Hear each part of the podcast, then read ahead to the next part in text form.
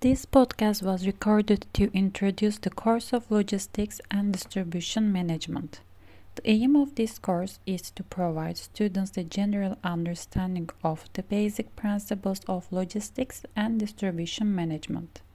Course content includes logistics and supply chain, customer service and logistics, distribution channels, logistics and planning, procurement and inventory decisions, warehousing, freight transportation, information and communication technologies in the supply chain, outsourcing, safety and security in distribution, logistics and environment, and humanitarian logistics.